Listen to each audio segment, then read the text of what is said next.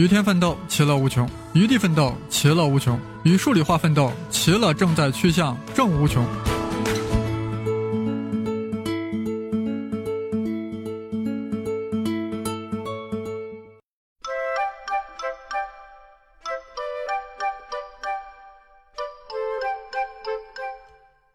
大家好，我是生粒子老师，我们继续长平之战，这场影响中国命运的大决战。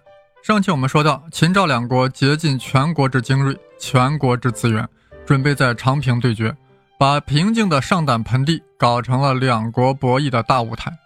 搞历史研究的呀，总是喜欢马后炮，因为赵国后来输了，于是就会得出赵国本不应该收取上达，不应该触怒秦国，不该与秦国对决。仿佛他们事先就知道了长平之战的结果，这是很发内的。怎么发内了呢？且听我展开分析。当然是理性分析。那么我们就不难得出以下六种情况，就是说长平之战啊可能会有六种结果。第一种，秦国取得大胜，但没有歼灭赵军主力。赵军虽然受到重大打击，但是保全了主力。秦赵战争进入相持阶段。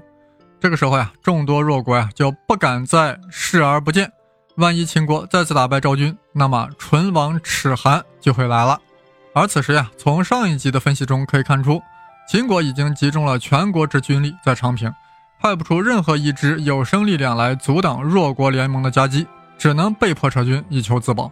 对秦来说，取得胜利后呀，迅速与赵和解才是上上策。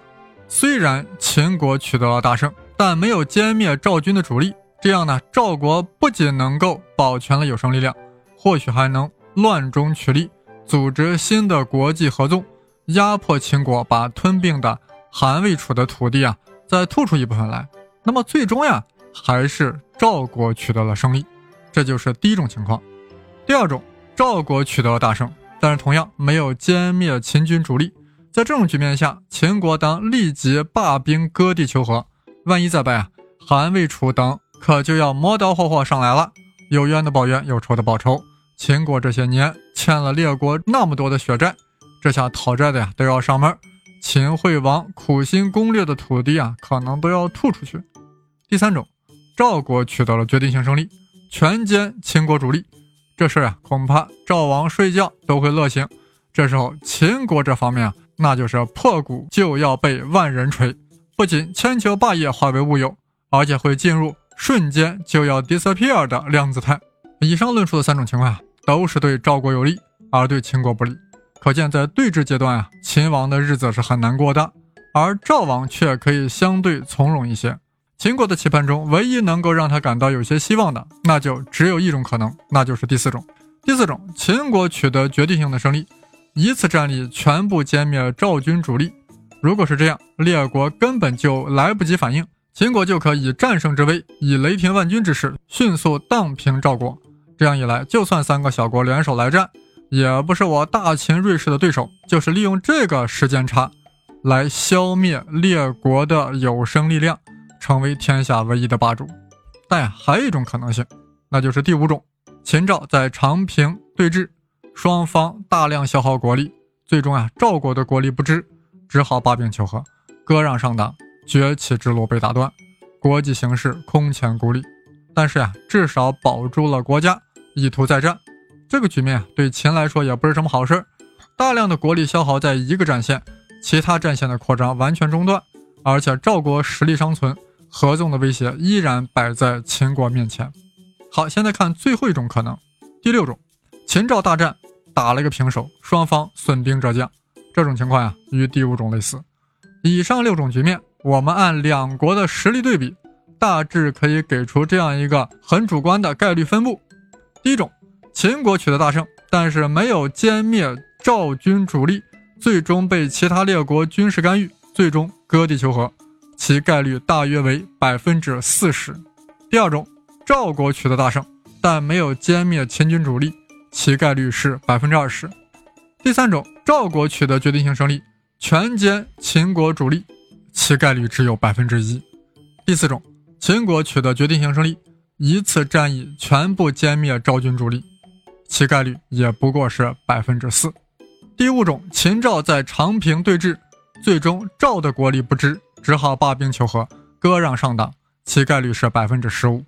第六种，秦赵大战打了个平手，双方损兵折将，概率大约是百分之二十。综合计算，此战从战略角度来看，赵国胜利相当于第一种情况加第二种情况加第三种情况，等于百分之六十一的胜率，而秦国的胜率只有百分之四，两败俱伤的概率在第五加第六等于百分之三十五。听到这个分析啊，估计大家有些震惊，原来这场博弈是非常有利于赵国的，难怪赵王会毅然接住了这个烫手的盆儿，上当之盆儿。而长平之战对于秦国来说，那简直就是一场豪赌，一场国家命运的豪赌。刚才的分析，各位未必完全接受，但必须要承认，那是有一定道理的。根据刚才的分析啊，双方都怕的结局，那就是那个两败俱伤，那个百分之三十五的概率。尤其是双方最要不得就是长期对峙，这种僵局会耗尽两国的国力，对双方均不利。所以双方必须要人站出来，来破局，把局面。破向对自己有利的方向，那么谁是破局人呢？此刻我联想到了《三体》中的面壁者和破壁者。算了，还是看正题吧。首先，我们聊聊赵国这边的情况。我们上面分析了呀，赵国有百分之六十一的胜率，应该来说还是比较从容淡定的。但是僵持的局面对赵国很不利。从军事上来说，廉颇老将军那是沙场老将，他的判断非常准确，主动出击的赵军全无胜算。那么，只有坚壁清野，固守要塞，才能不断消耗秦军的有生力量，等待转机的出现。但是我这里要转折了呀，赵军耐得了久战，赵王耐不得。四十万大军啊，人要吃，马要喂，赵国的国库很快就要掏空了呀。这样大家就明白了，廉颇老将军只是基于战术层面在进行判断，而赵王是从战略层面考虑问题。